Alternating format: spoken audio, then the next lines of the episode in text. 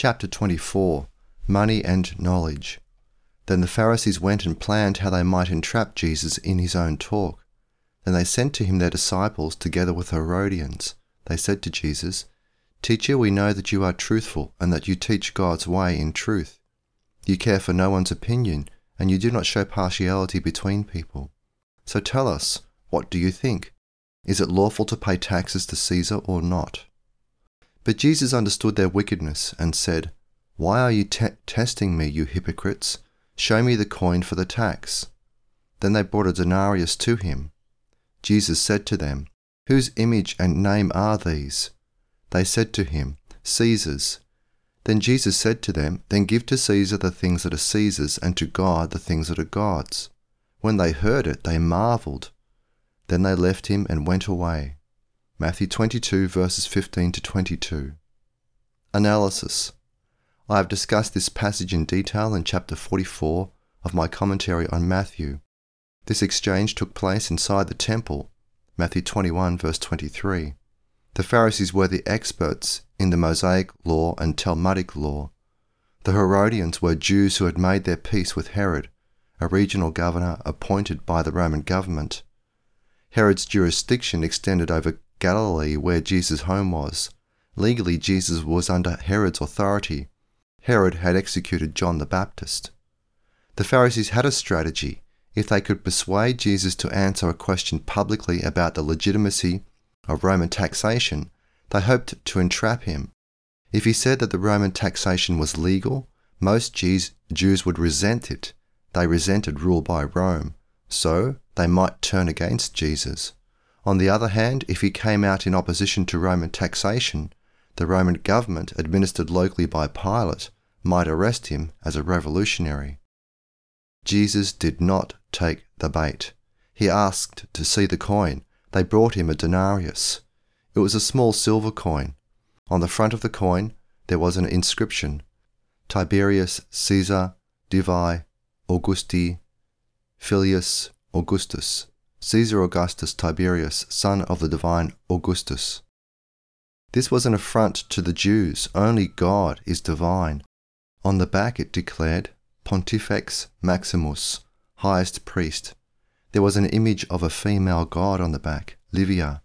She is sitting on a stool or throne. This declaration and the image also outraged them. God's only high priest was a Jewish male. The coin was used to collect poll taxes or head taxes. It was the main coin of the Roman Empire for half a millennium. This raises a question why did Jesus' critics have such a coin? It was a tax coin. It was also religiously profane. It violated God's revelation of himself. There was a pagan image on it. There were pagan inscriptions challenging the sovereignty of God and the authority of the high priest. It was clear why they had such a coin. First, they were under Rome's judicial authority. The Herodians were open about this. Second, it was the primary coin used in market exchanges. This coin was a symbol of the Roman Empire, not just politically but also economically. Possessing these coins allowed citizens of Israel to participate in the largest free trade zone on earth. In Jesus' day, it was the largest in history. This made them richer than they would have been had they not given access to this free trade zone. This gigantic market promoted a high division of labour. Workers could specialise in production, their specialization of production made them more efficient. They had specialized knowledge that gave them a competitive edge. Therefore, it made them richer as individuals. To participate in this market, the Jews had to do two things. First, they implicitly and operationally had to acknowledge the authority of Roman rule by using a tax coin. Second, they used it in trade, a business coin that, that announced the divinity of the Roman state. About 35 years later, they rebelled. This brought the wrath of the Roman state on Jerusalem. In AD 70, Roman troops burned down the temple in which Jesus had spoken, the temple that Herod's father had built. Also trapped in Jerusalem were the Edomites, the biological heirs of Esau, who were constantly, constantly at odds with the Jews. Herod was an Edomite. After AD 70, they disappeared as a people, there is no trace of them in subsequent historical records. Jesus understood the importance of these small silver coins in Rome's economy. They made possible the vast trading empire which provided the wealth that maintained the army. The coin served as the unit of exchange for business. It was the primary means of exchange. This system of free pricing made Romans rich by contemporary standards.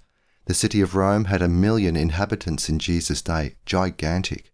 In 800, Charlemagne's era, it was down to 50,000. The coins represented the Roman state, but they also sustained the empire's economy. The Pharisees and the Herodians were active participants in the empire's decision, system of political control and unprecedented wealth. He called them hypocrites. They had long since acknowledged that it was lawful to pay taxes to Caesar using a pagan coin that was blasphemous. He then announced this principle Render unto Caesar the things that are Caesar's, and unto God the things that are God's. This was an announcement of political submission. It meant submission to the Roman state, but it also meant benefiting economically from the free trade zone of the empire. Money is the most marketable commodity. In Rome, this was the denarius, what we might call the almighty denarius. Part A The Value of Knowledge. There is a legal principle establishing the connection between knowledge and responsibility. The person who has greater knowledge is assumed by a court to be more responsible than the person with less knowledge. This principle also applies to economic theory. The owner has an incentive to gain access to accurate knowledge about the market conditions affecting the prices of the assets he owns. This connection is established by the third law of covenantal economics people prefer more. It is also a law of humanistic economics. If he wants more, he must pay a price, attention to detail regarding the markets for the assets. Because of God's curse of the ground, scarcity is cursed in the post fall world. This has made scarcity a burden. It was not a burden in the garden. It reminded man that he is finite. It was a restriction on his actions. He could not pursue his purposes at zero cost. He had to exchange one set of conditions for a new set. This is an inescapable component of human action. 1. The crucial resource. Economists should begin their analysis of the economics of ownership with this principle. The key economic value of ownership is accurate knowledge of the alternative uses for the owned resource. The owner of an asset is legally responsible before God and man for the use of the asset. Therefore, the owner has a responsibility before God, as a trustee and as a steward, to allocate his resources so as to achieve the maximum rate of return. Jesus made it clear that the standard for evaluating the maximum rate of return is the kingdom of God. Matthew 6 verse 33. From an analytical point, standpoint, specialized knowledge is the crucial scarce resource. The book of Proverbs declares, If you cry out for understanding and raise your voice for it, if you seek it like you would seek silver and search for understanding as you would seek hidden treasures, Proverbs 2, verse 3 to 4. Acquire my instruction rather than silver, acquire knowledge rather than pure gold, for wisdom is better than jewels, no treasure is equal to her. Proverbs 8, 10 to 11.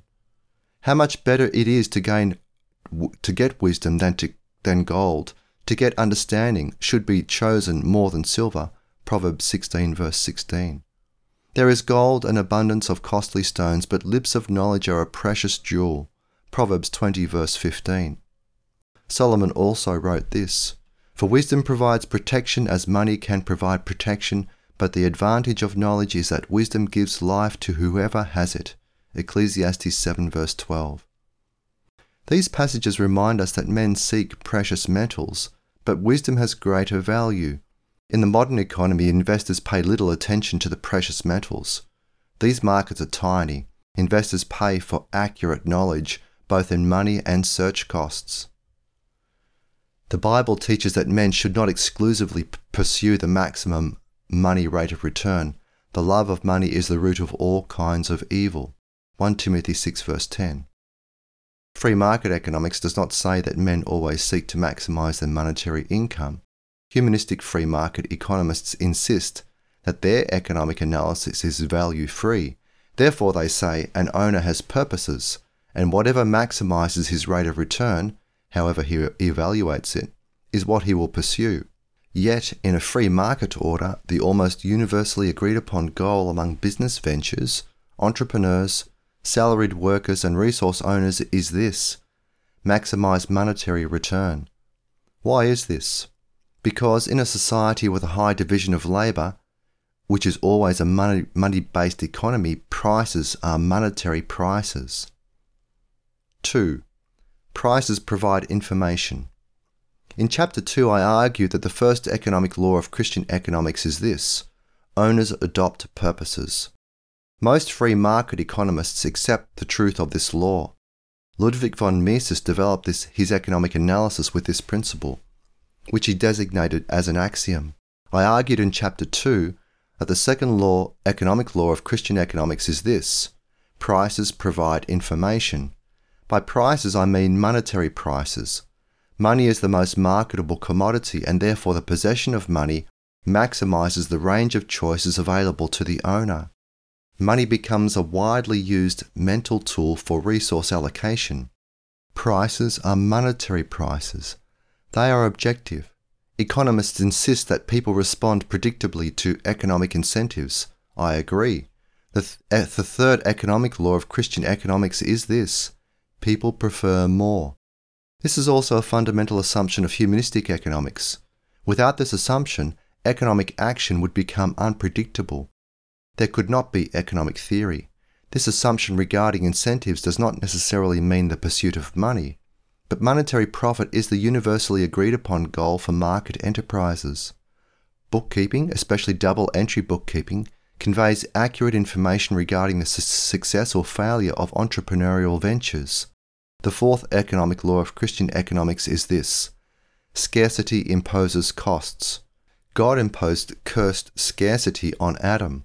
One of the blessings of God in history is increased wealth, Deuteronomy 8, verse 17 to 18. Increased wealth reduces the negative sanction of cursed scarcity. The fifth econo- economic law is this growth reduces scarcity. The economic value of accurate economic information is high because this information can be used to increase people's rate of return on their investments of both time and money. Modern economic theory recognizes that the person who possesses accurate knowledge of the economic future and who then acts on this information in such a way that he minimizes his cost of production will be successful in the marketplace. He will earn profits.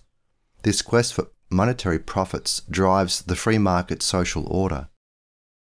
Accurate knowledge of specific future market prices produces the highest rate of monetary return among all of the various means of production.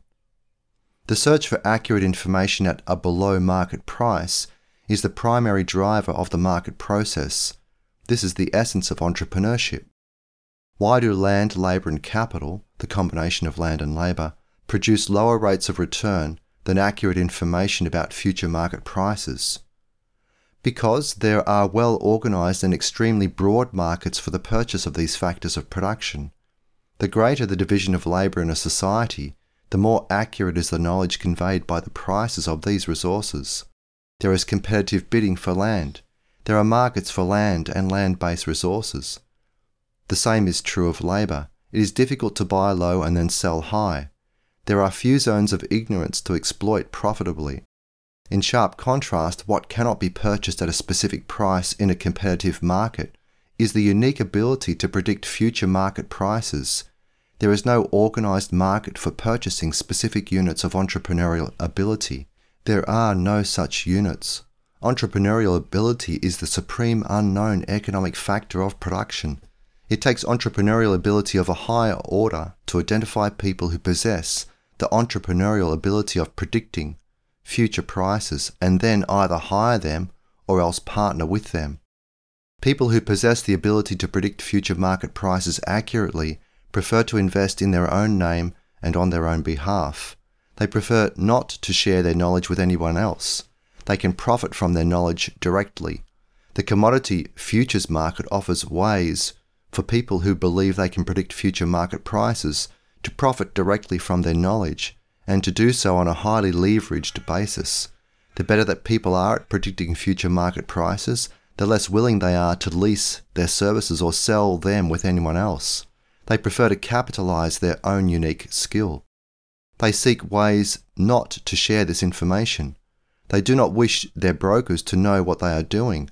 They have multiple brokers. They conceal the ownership of their accounts. The more invisible they are, the more profitable they can become. Part B The Origin of Money A Just So Story. What is a just so story? Wikipedia explains. In science and philosophy, a just so story is an unverifiable narrative explanation for a cultural practice, a biological trait, or behavior of humans or other animals. The pejorative nature of the expression is an implicit criticism that reminds the hearer of the essentially fic- fictional and unprovable nature of such, such an explanation. We learn through narratives. This is true in every society. Parents teach their children to understand the world through the stories they tell. The Old Testament is mostly narratives. There is a well known narrative for the origin of money. Once upon a time, there were small households. There was a division of labour based on gender and age. Men hunted, women reared children and made clothing out of animal skins. Women foraged for edible food. Later, twice upon a time, families banded with other families to trade. They were related biologically. They bartered. Most families had similar skills and tastes to what other families had so exchange was based mainly on personal skills and age. These social units became tribes. Then, much later, a pair of traders discovered that they agreed on a single commodity for trading purposes. Trading with money was simpler to trade by exchanging this commodity for goods. A hunter did not have to spend time searching for someone who wanted to trade what he owned for what the hunter owned. Other produ- producers joined this pair of traders. This was the birth of money people began trading for money instead of goods and services. Money replaced barter in one region and then universally. This is a wonderful story. It is easy to remember. Sadly for the storytellers, there is no evidence for such any such development. Archaeologists cannot locate the remains of any society without money. The use of money appears to be as ancient as the use of language. There is no plausible narrative for the transition from grunting and pointing to languages with rules of grammar. But economists long ago made up a story to teach young adults who want to become economists. Newcomers are expected to believe the narrative before they are initiated into the tribe of econs. This narrative is a required rite of passage.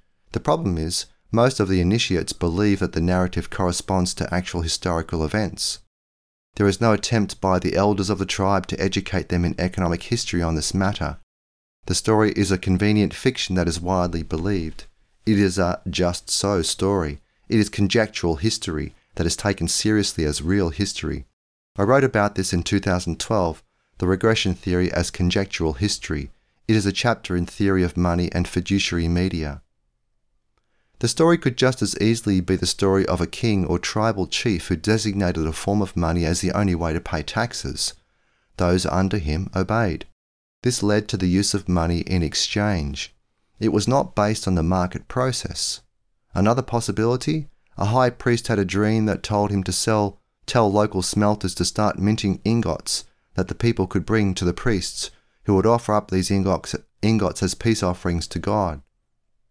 This leaves us without a historically convincing narrative for the origin of money. We have all done quite well without a theory regarding the origin of language, but this is not true about money. We want to know how money works in the economy. Our intellectual future may depend upon it. Our intellectual future does not depend on a theory of the origin of language. Also, our financial future may depend on our understanding of money. Our nation's central bank may inflate our nation's currency into oblivion. In contrast, there is no central bank of words that threatens to debase your language, thereby making social interaction difficult. We are not facing another Tower of Babel event. On the contrary, we are moving toward digital face to face real time translations, overcoming Babel's divisions. Part C A hypothetical narrative of the future. It would be convenient to have a narrative about money if we are to understand money, so I recommend that you create such a narrative. Do not make it a hypothetical narrative of the past, make it a hypothetical narrative of the future. If you create it, you may remember it. You may even understand it. Begin right where you are. Instead of a narrative based on how money came into being, I suggest that you write a narrative about how it might disappear and what the consequences would be if it did. You function quite well day to day. You use money on a regular basis. If you lived in a highly developed economy, you used mainly digital money. You buy and sell almost everything by means of digital transactions.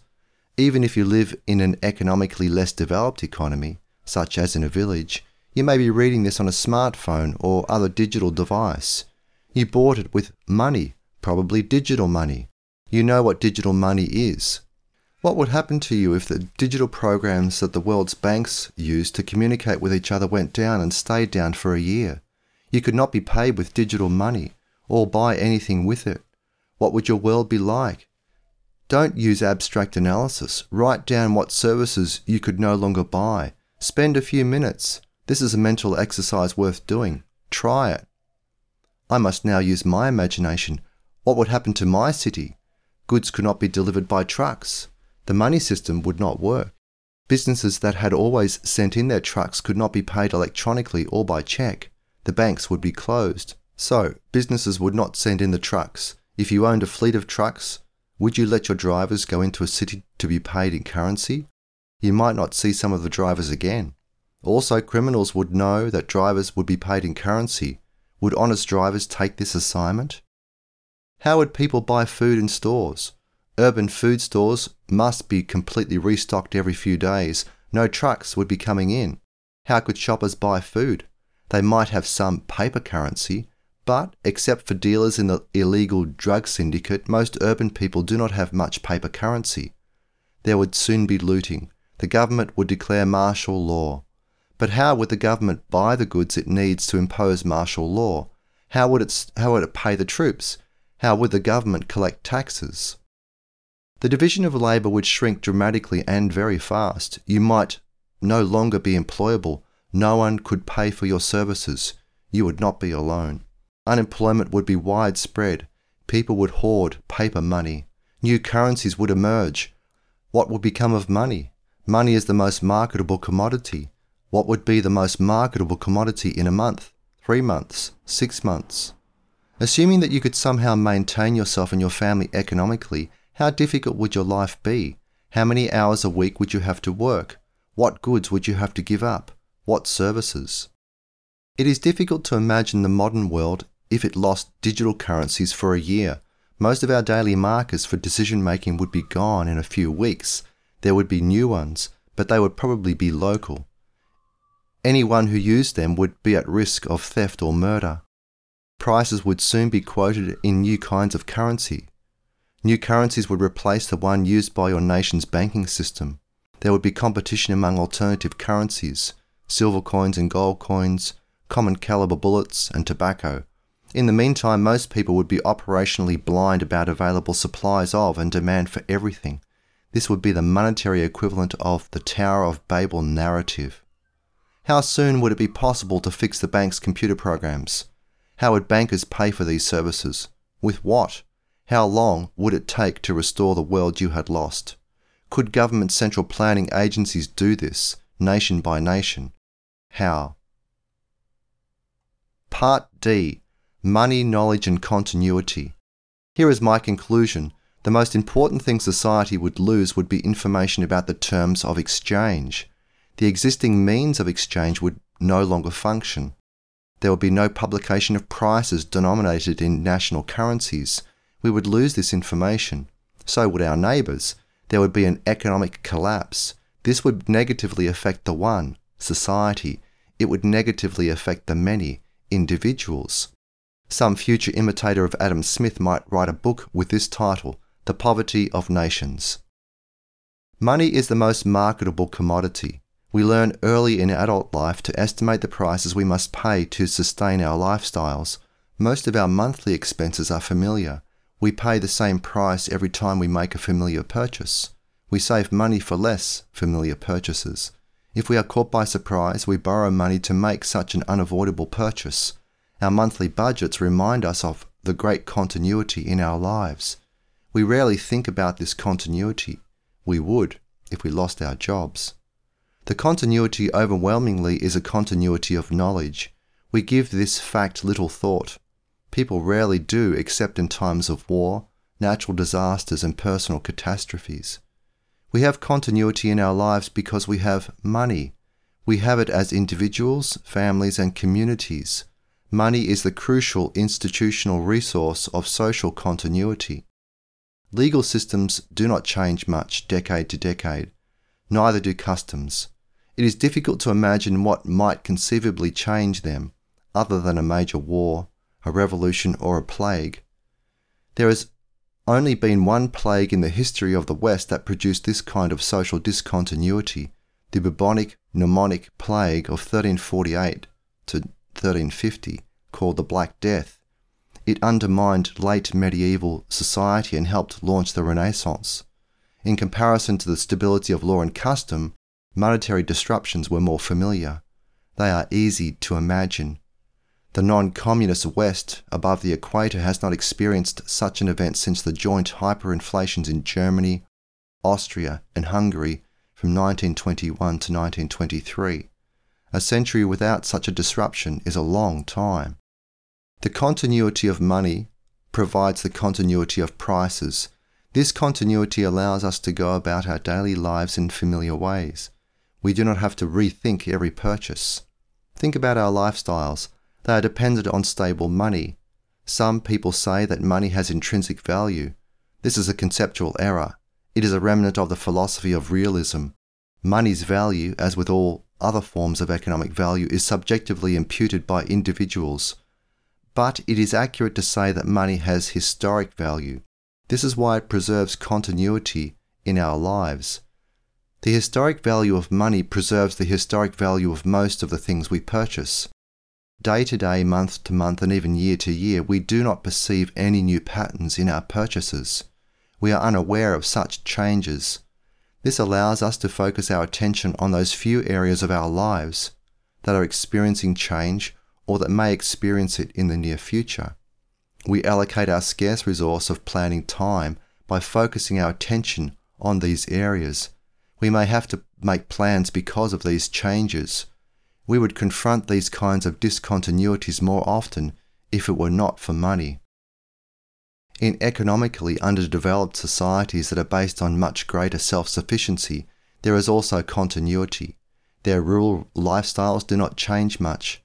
But these are lifestyles based on low output, traditional production, and poverty. They are marked by a low division of labour. These rural communities are vulnerable to major discontinuities.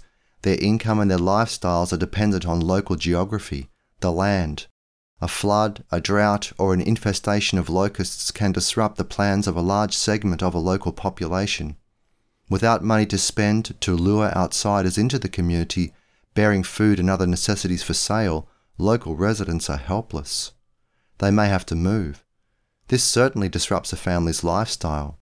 The Irish potato famine from 1845 to 1850 was such an event.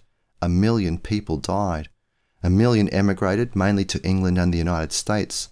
On a much smaller scale, the migrations from the states of Texas, Oklahoma, and Kansas to California in the dust storms of the mid 1930s accomplished this. But these people had old automobiles to drive west a thousand miles. America's greatest humorist of the 1930s, Will Rogers, an Oklahoman, said this America is the first nation to go to the poorhouse in an automobile. If a nation were to lose its money system for as long as a few months, decision makers would be closed to blind economically. Past prices would not convey the same accuracy of information. Continuity would be severed. With present prices disrupted, planning would be disrupted. Money provides the landmarks of our daily lives prices. We pay little attention to them day to day. We do not think about the degree to which we owe our lives to money. Money provides us with the vast economic division of labour that feeds us, clothes us, and houses us.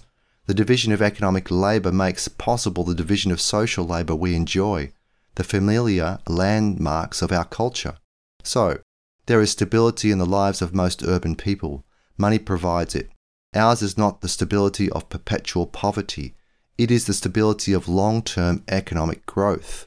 This growth is caused above all by the increasing division of labour. This is in turn funded by increased capital investment. Modern capital formation would not be possible without money prices. Economists and statisticians debate over the best way to sample the prices that are relevant to understand past economic growth. The public does not sense major changes except in times of war, revolution, and monetary inflation. Such events are rare. Part E Hayek on Dispersed Knowledge. In September 1945, Hayek's most important scholarly article was published in the American Economic Review. Its title, The Use of Knowledge in Society. He had been Keynes' foremost critic in 1935, the year before the publication of Keynes's general theory. He was now famous in the United States because of his non technical book, The Road to Serfdom, 1944 which had appeared as a condensed book in the mass circulation Reader's Digest in April 1945. This article was a challenge to the growing influence of Keynes, although it did not name him. For the next three decades, it fell on deaf ears within the Economics Guild. Only after he won the Nobel Prize in the fall of 1974 did it begin to receive serious attention outside of the then tiny Austrian school movement. 1. The conceptual problem. His opening words set the agenda. Open quote, what is the problem we wish to solve when we try to construct a rational economic order? On certain familiar assumptions, the answer is simple enough. If we possess all the relevant information, if we can start out from a given system of preferences, and if we can command complete knowledge of available means, the problem which remains is purely one of logic. That is, the answer to the question of what is the best use of the available means is implicit in our assumptions. Unquote. Then he wrote a sentence to placate his peers, invoking their jargon. The conditions which the solution of this optimum problem must satisfy have been fully worked out and can be stated best in mathematical form. Put at their briefest, they are that the marginal rates of substitution between any two commodities or all factors must be the same in all their different uses. But humanistic economic theory remains unable to identify the solution to this optimum problem. It cannot do so because, on the basis of purely subjective value, there is no way to identify any criterion for a social optimum. It is impossible to make scientific comparisons of subjective utility. His colleague at the London School of Economics, Lionel Robbins, who also was a disciple of Mises, proved this in 1932 Therefore, there is no solution to this problem by way of the marginal rates of substitution, which is jargon for when you are offered a better deal, take it. Hayek was invoking the chimera of equilibrium, but he knew that this concept assumes the omniscience of mankind, which is ludicrous. He had made this connection clear in his 1937 essay, Economics and Knowledge. He wrote, quote, The device generally adopted for this purpose is the assumption of a perfect market where every event becomes known instantaneously to every member. It is necessary to remember here that the perfect market, which is required to satisfy the assumptions of equilibrium analysis, must not be confined to the particular markets of all the individual commodities. The whole economic system must be assumed to be one perfect market in which everybody knows everything. The assumption of a perfect market, then, means nothing less than that all the members of the community, even if they are not supposed to be strictly omniscient, are at least supposed to know automatically all that is relevant for their decisions. Unquote. So, how can we explain the coherence of the market order? By the market process, which is based on this rule high bid wins. Here is Hayek's explanation. 2. Knowledge is dispersed knowledge is widely dispersed.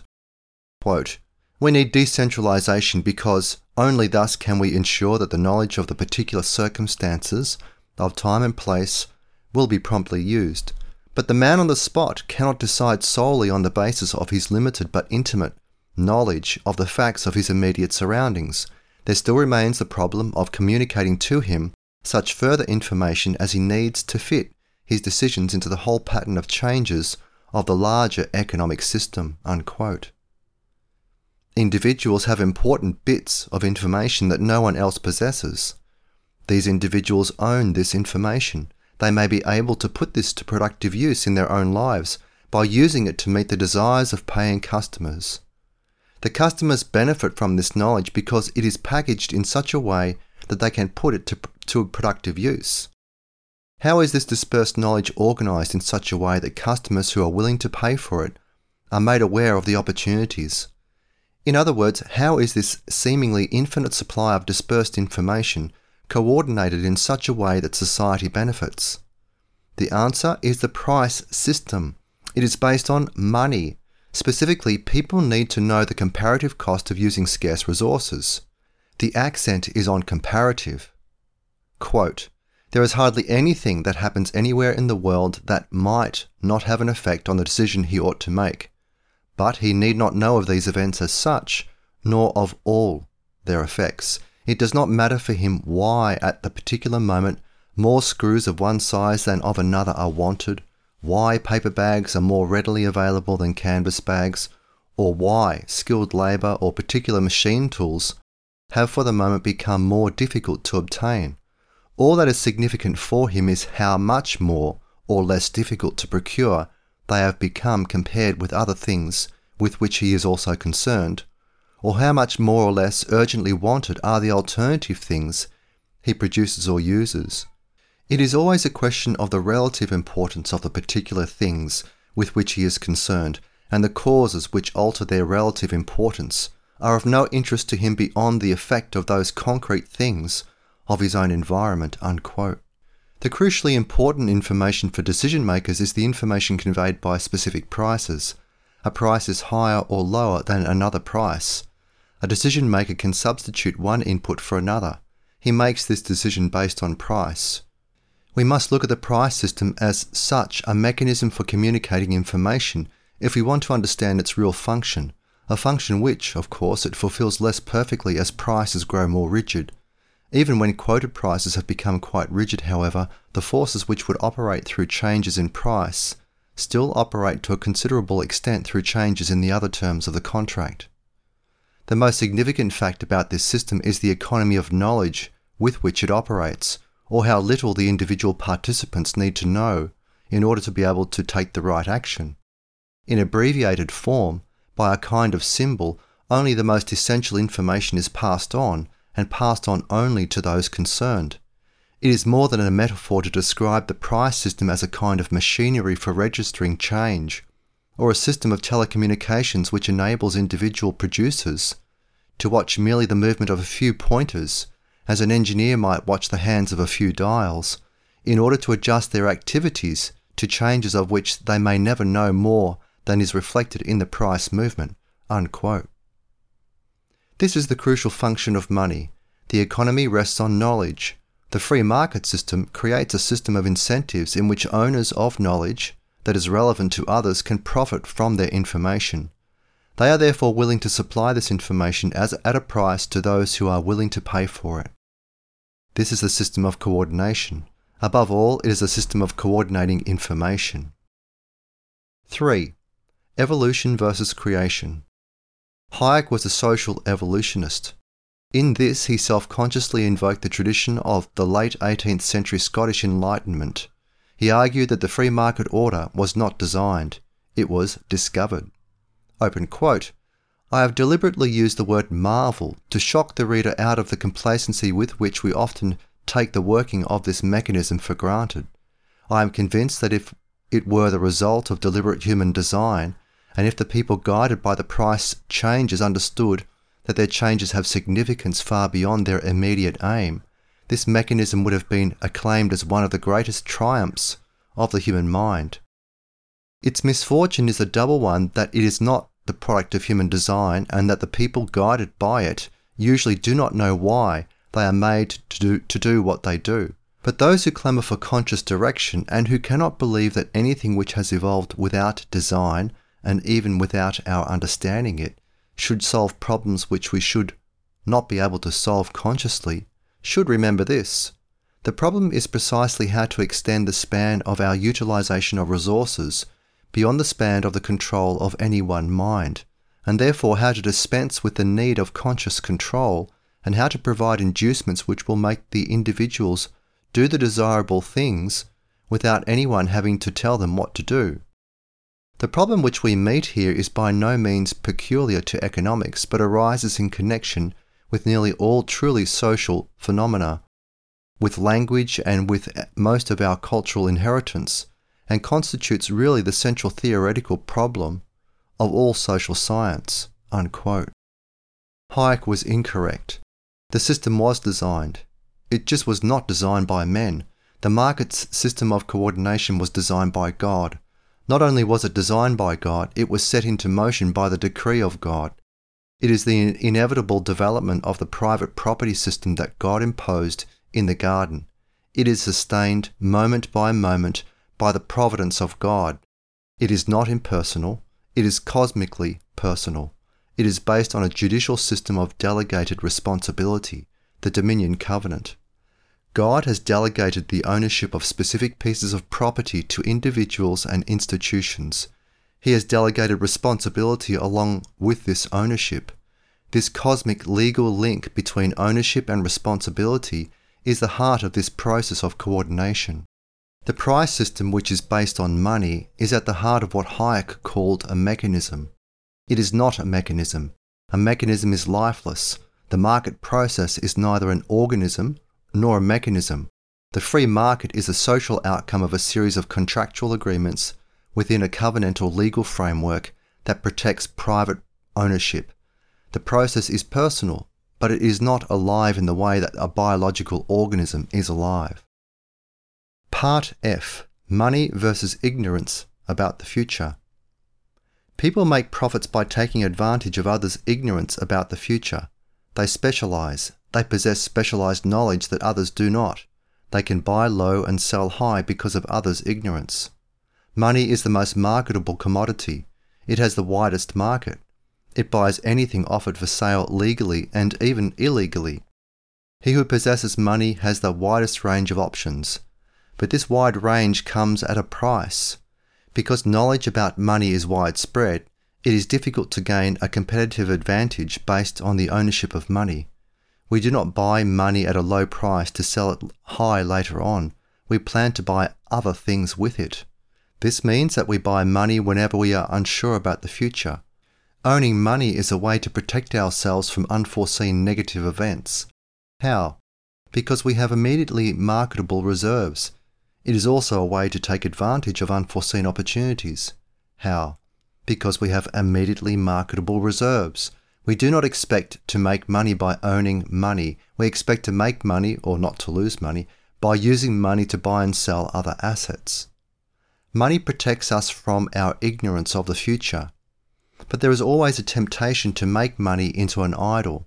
We trust in money rather than trust in God. We see money as our source of deliverance, not God. The name of the Lord is a strong tower, the righteous person runs into it and is safe. The wealth of the rich is his fortified city, and in his imagination it is like a high wall. Proverbs 18 verses 10 to 11. We can lose money. We can also face crises that money cannot solve, such as a terminal disease. Money is not a reliable substitute for faith in God, but it is a widely trusted substitute. A price today is the outcome of competition buyers versus buyers, sellers versus sellers. These people have made exchanges in terms of their best knowledge. These were the highest bidders. Economists presume that these buyers were the best informed bidders. They had sufficient money to be successful in the auction process.